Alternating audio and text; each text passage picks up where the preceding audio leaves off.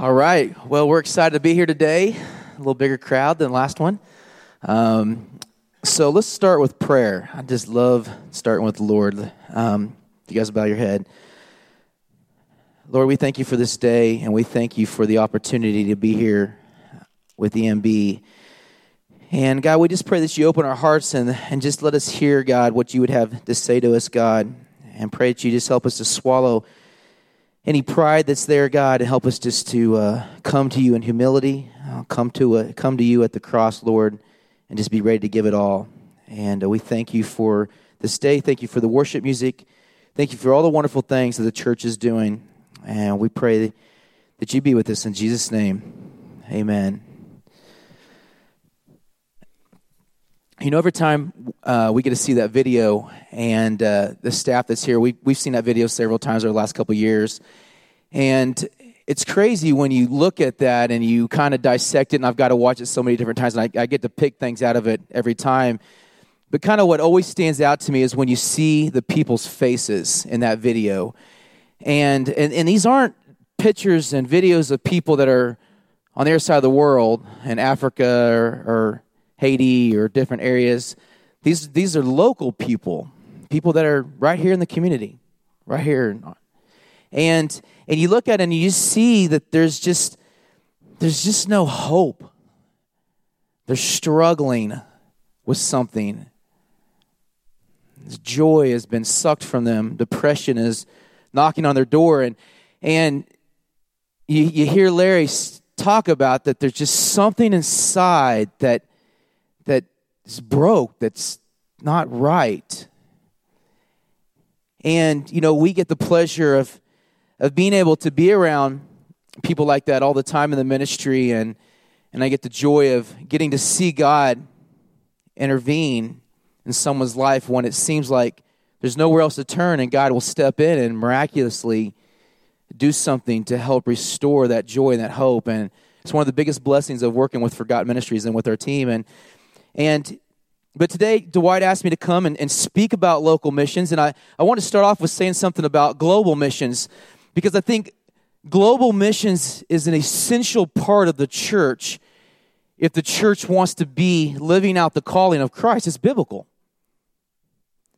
And, and, and I want to emphasize the fact that missionaries that are on the other side of the earth that they are going through things that we probably can't even fathom suffering persecution, hiding underground churches. It's real for them. But we're speaking today to the local church. And I think sometimes when we're speaking in America at churches that that the that the global mission trip is sometimes an easier sell. Now, let me let me explain that because you know, I, have been on mission trips. I've been to France. I've been to Mexico, and and you know, when we went to France, it was great because we got to plan this trip where we weren't weren't, weren't really going to offend anyone. We were going to kind of do some outreaches that kind of kept us safe. And then we, of course, we had to set up a couple days of tourist trips of Eiffel Tower and Belgium, and we got to see all these wonderful things that were in the country. And we got to come home.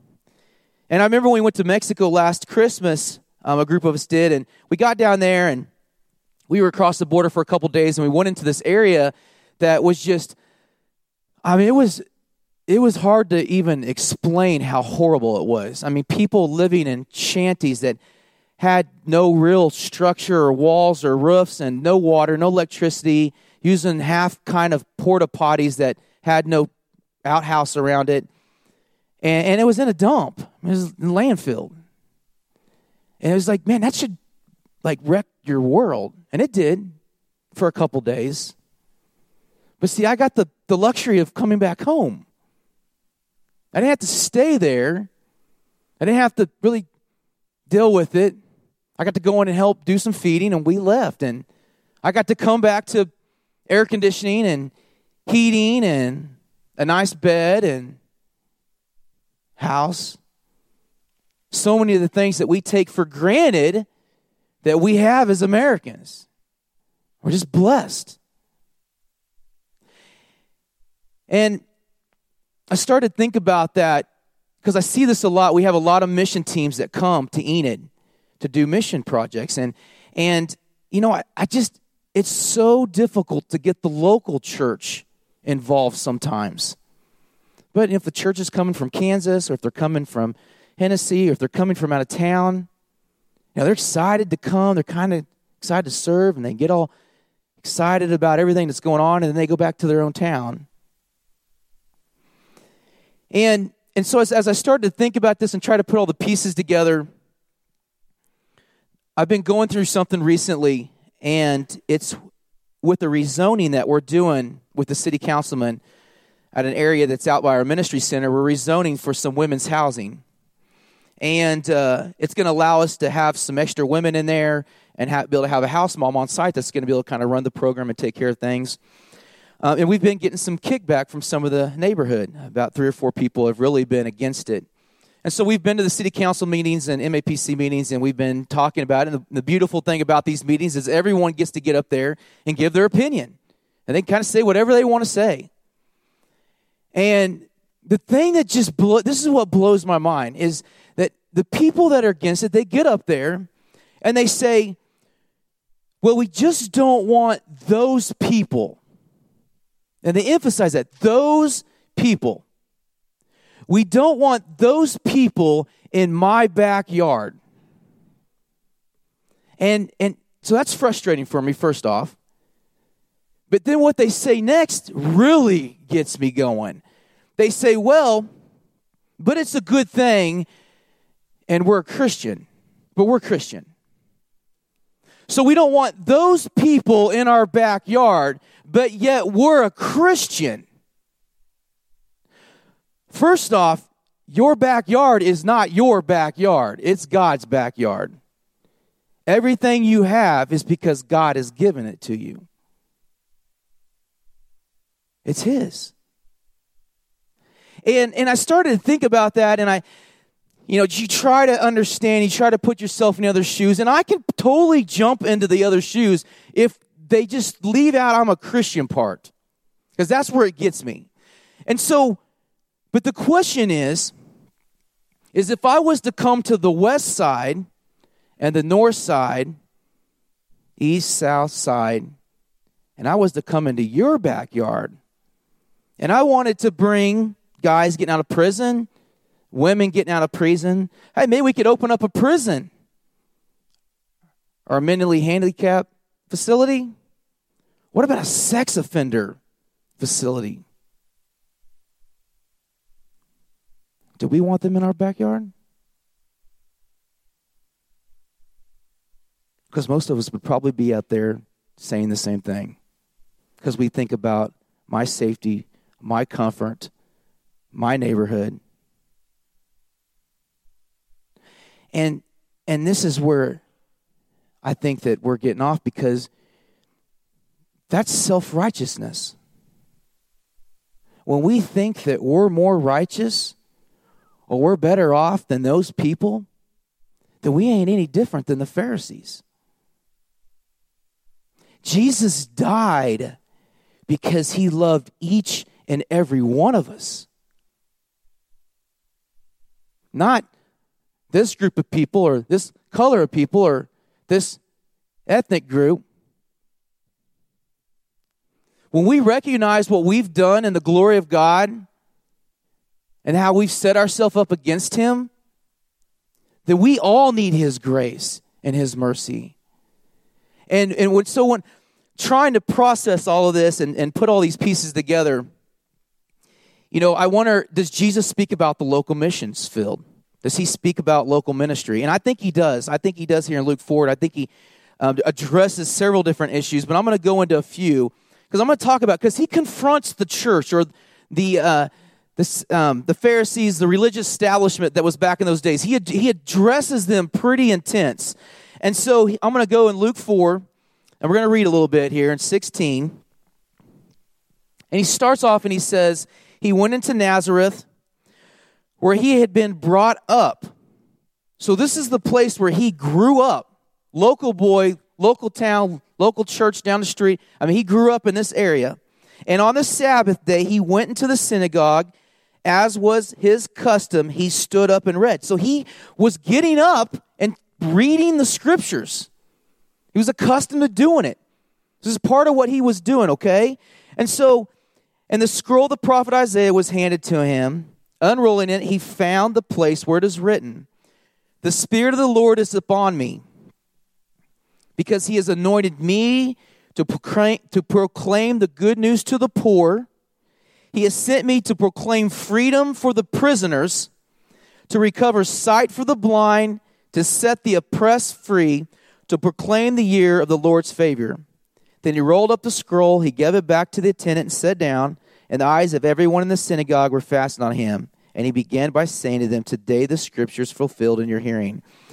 I gotta be honest, I would have loved to have been there right now. I mean, I'd love to have been sitting down inside there watching Jesus read these things and kind of the buildup that was going on. I, I just think it would have been awesome. But I think Jesus is is really he's laying out the ministry that he's about to, to, to walk in the next three years, and he's, and he's kind of exposing his heart, his desire for what he's come to do. And so I, I had to ask myself when I read this scripture a few different questions, and one of them was, Who is the poor?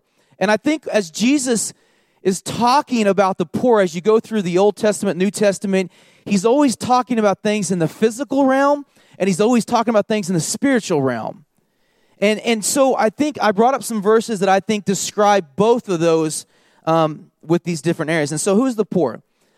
Uh, Matthew 5 says, Blessed are the poor in spirit, for theirs is the kingdom of heaven. James 2 says, Listen, my dear brothers and sisters, has not God chosen those who are poor in the eyes of the world to be rich in faith and to inherit the kingdom he promised those he loved him? The physical. Who is the prisoner? That's my next question. Romans 6 says, Don't you know that when you offer yourselves to someone as obedient slaves, you are slaves to the one you obey, whether you are slaves to sin, which leads to death, or obedience, which leads to righteousness, spiritual. Hebrews 13 talks about the guy that's in prison. Continue to remember those in prisons as if you were there together with them. And those who are mistreated as if you yourself were suffering. Who is the blind? Jesus says he came to recover sight for the blind. And even if our gospel is veiled, it is veiled to those who are perishing. The God of this age has blinded the minds of unbelievers so that they cannot see the light of the gospel that displays the glory of Christ, who is the image of the God. John 9 says, For judgment I've come into the world so that the blind will see, and those who see will become blind. And obviously, we see Jesus doing physical healings throughout the entire New Testament. And the last one is who is the oppressed? The Lord works righteousness and justice for all the oppressed. The Lord is a refuge for the oppressed and a stronghold in times of struggle. And I think as you see these verses, I mean, you get to see God's heart towards people, whether it's people that are spiritually in bondage or whether it's people physically in bondage and he came to set them free. And Jesus said that those I set free will be free indeed. And I don't think anyone out here would disagree that what Jesus is talking about is a good thing. Right? I mean, these are good things to help the poor and, and people in prison and, and to help the blind and to help set the free, the, the press free. But I think it's interesting because if you read the next verse, at 22, it says, All spoke well of him and were amazed at the gracious words that came from his lips. Isn't this Joseph's son? They asked. So he reads these things, and everyone are in agreement. That's a great, that's good. That's good. I'm going to skip a little area.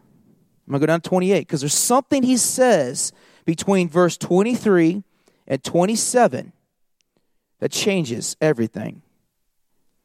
And it says, All the people in the synagogue were furious at him when they heard this. They got up, drove him to outside of the town, took him to the brow of the hill and on which the town was built, and ordered him to be thrown off the cliff. Okay, so how does this guy stand up. Everyone knows him. He's preaching in the synagogues, he's reading scripture. He gets up, reads these verses. Everyone's for him. This guy's good. And then a few minutes later, everyone's ready to kill him. I mean, that's a dramatic change from one thing to the next. And so I started thinking about a lot and what Jesus says in this area between these two areas. And I had a um, a buddy a few years back that was uh, he's a global missionary and he lives overseas and he he he's I love listening to him because he has an outside perspective. He doesn't live in America anymore. He's not wrapped up in the American culture like we do, get wrapped up in. He, he's kind of an outside guy that comes in, and he comes in, he, he's pretty offensive, I'll be honest. And he kind of just says it the way it is. And sometimes I just kind of turn my cheek. Sometimes I'm like, man, maybe there's some truth behind it. But he said, he said, I was talking about some of the struggles we were having and things we were going through in ministry. He says, you know what your biggest problem is? I said, what do you, what do you, what do you, what? What are you talking about? He says, well, he says, the problem is the American church is fat and lazy. And I said, well, that's a little blunt, you know, basically. He said, that's the problem. And a few months later, I heard a sermon by a guy, a global missionary, came into America, preached at a youth pastor, youth, youth conference. And he made the statement that 80 to 90% of the American church is going to hell. And I was like, "Ten, no way. And it I got a little upset. I mean, this guy's saying they're fat and lazy, and this guy's saying American church is going to hell 80, 90%. I was like, that can't be true. And then I started to think about, you know, what if John, disciple John, was one of Jesus' beloveds, walked with Jesus for three years, got put on the island Patmos after severe suffering. What if he was to walk into the church today? What if he was to walk into this church today? And imagine if he stood up and he said, You know what? I'm going to read to you what I read to the churches once. And he wrote letters to the churches in Revelations. And I want to sum up what he said about them. He says, You guys have lost your first love. He says, You've fallen away. He says, You're following false teachings. Your church is dead. You're actually wretched, pitiful, poor, blind, and naked. I mean, think about that. If he were to come in and say that, it, that's offensive. Jesus said something in Luke 4 that was offensive. But when Jesus said something, it was offensive because it was truth.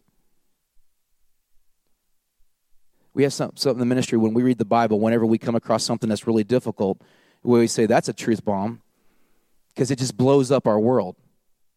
Because it's like I'm living differently than what that scripture is telling me to do. And the truth hurts. And, and Paul experiences this in Galatians.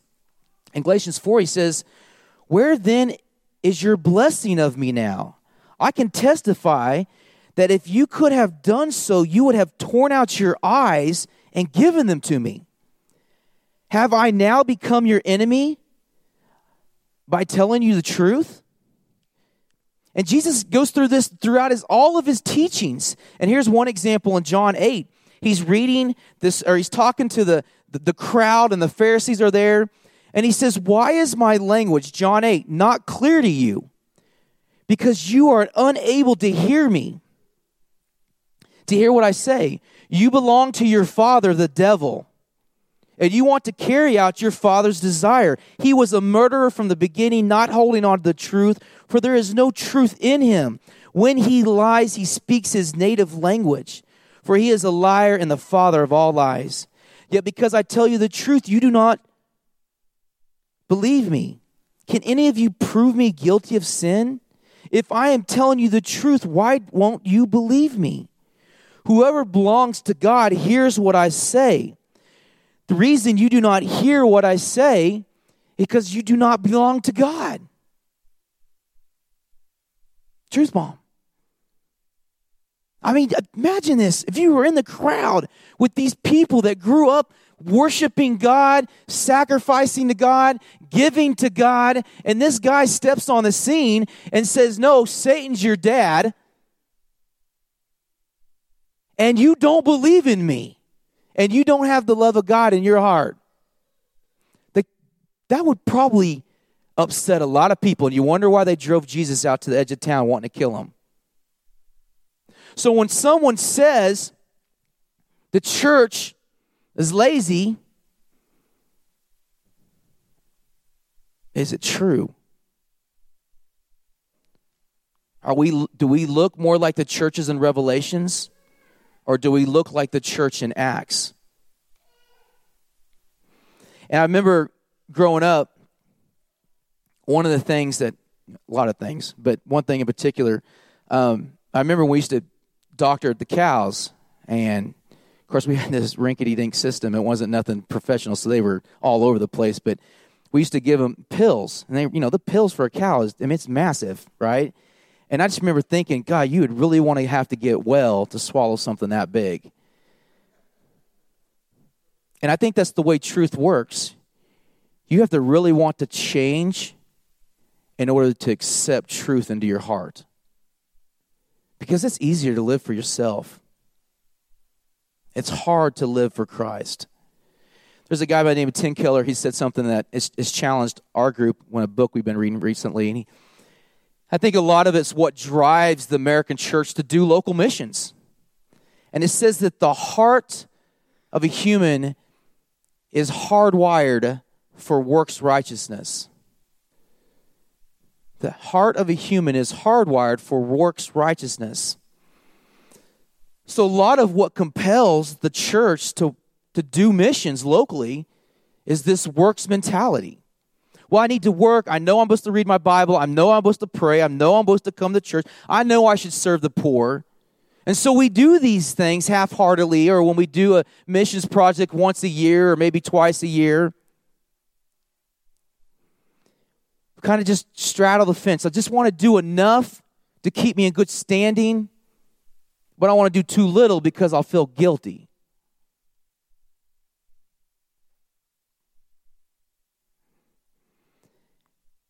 Jesus said, There is no way you're going to accept my teaching. You cannot put new wine, Jesus' teaching, into old wineskins. It doesn't work. Can't do it. You can't put the teachings of Christ into your old lifestyle. When we recognize what Jesus came to do and the reason he came to do it, he came to a people. When the Bible speaks of in Romans, it says that there is no one righteous, not even one, no one that seeks God. They've all turned away from him. Every single one of them have traded the glory of God for these false idols that we've worshiped, we've served, that we live for ourselves, that we're selfish beings.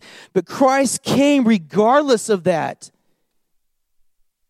And he came down because he loved us. And it says in, in Philippians, he says that he left his perfect heavenly dwelling where millions of angels were worshiping him day and night, and he had endless amounts of gold, and so he had it all, and he left it to become a servant, to serve the creation that rebelled against him. He did that because of love. And we allow the gospel to take root in our heart and we start to understand these truths of what Jesus really did then, like Levi the tax collector, when Jesus says to follow me, he leaves everything and gets up and follows Jesus. He leaves everything.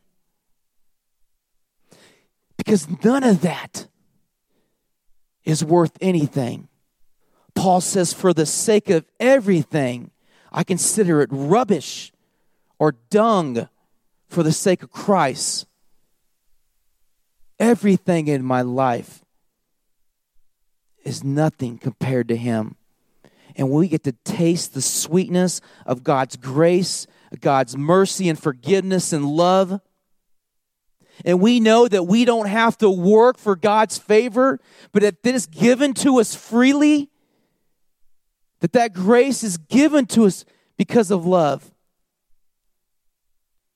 That's what creates in us a new heart. The Bible says the old person dies and there's this new creation. We become born again. And the Spirit God dwells within us that cries out, Abba, Father. And as we start this new journey, and we start to live for God, we get to start looking at people differently. Jesus warned people, don't follow me. Don't follow me.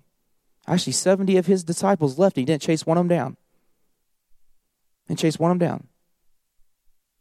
He said, if you want to follow me, you have to deny yourself, pick up your cross daily, and then you'll be my disciple. Picking up that cross is hard because we start to share in the sufferings of God. And when we share in the sufferings of God,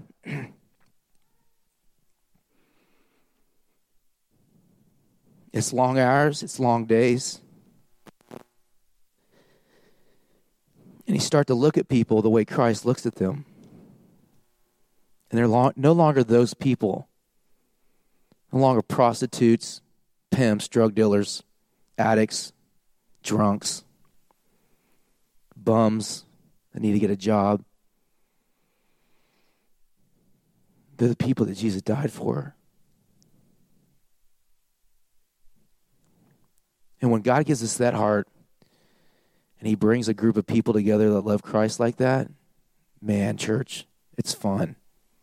Because there is nothing impossible when a body of believers come together with the goal to reach those that Jesus died for. And guys like Larry and these people that we keep on fighting for, when they continue to see people love sacrificially when they're not getting anything out of it, it'll melt their heart. It'll melt them heart because they'll see something real. They'll see people playing church and dressing up. They see people willing to lay their life down for someone they don't know.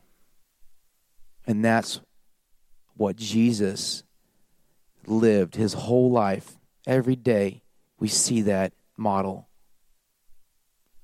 And he challenges us to do the same thing.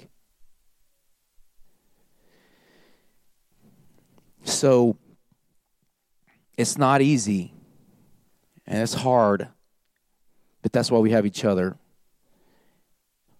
Where the local church is, I don't know. I see a lot of good things. I see a lot of things that churches struggle with. But I do know that only 17% of Garfield County goes to church. And that's a problem, church. When there's 160 churches in Enid and only 17% of this county's in it, that's a problem. We maybe need to step up our game a little bit because we need to be aggressive and we need to fight this battle the way the enemy's fighting it. And he ain't taking no naps. He is viciously pursuing people and destroying marriages and kids' lives. And we're the only thing that has the good news. It's what God gave us the commission to go out and do it. And so the Bible tells us that we have to all evaluate ourselves, to test ourselves, to see where we're at in the faith. And if we are these churches that are wretched, pitiful, poor, blind, dead, John gives us a way out. He says, Repent. If we have not been doing what we're supposed to do, if we're a little lukewarm and straddling the fence, then let's repent and let's get busy. Let's go out and love people, not because we have to, because we understand the grace that God's given us, and we want others to experience that grace too. And when the churches step up and they start living out the calling that God has put in their life, man, I know we talk about all the time this world's falling apart. I guarantee they said that when Acts took place too. When Peter preached his first message, it was a dark world. The Son of God had just been nailed on a cross, but 5,000 people came to salvation because of 12 guys that were ready to lay down their life. We've got more than 12 now, and we need to do something about it. And so tonight's a kind of a neat opportunity. We get to talk again, um, but uh, we get to kind of share more about the ministry. And uh, one thing that's been a blessing for uh, me and especially our team is getting to work with EMB over the last few years, and uh, and and the work that's been done.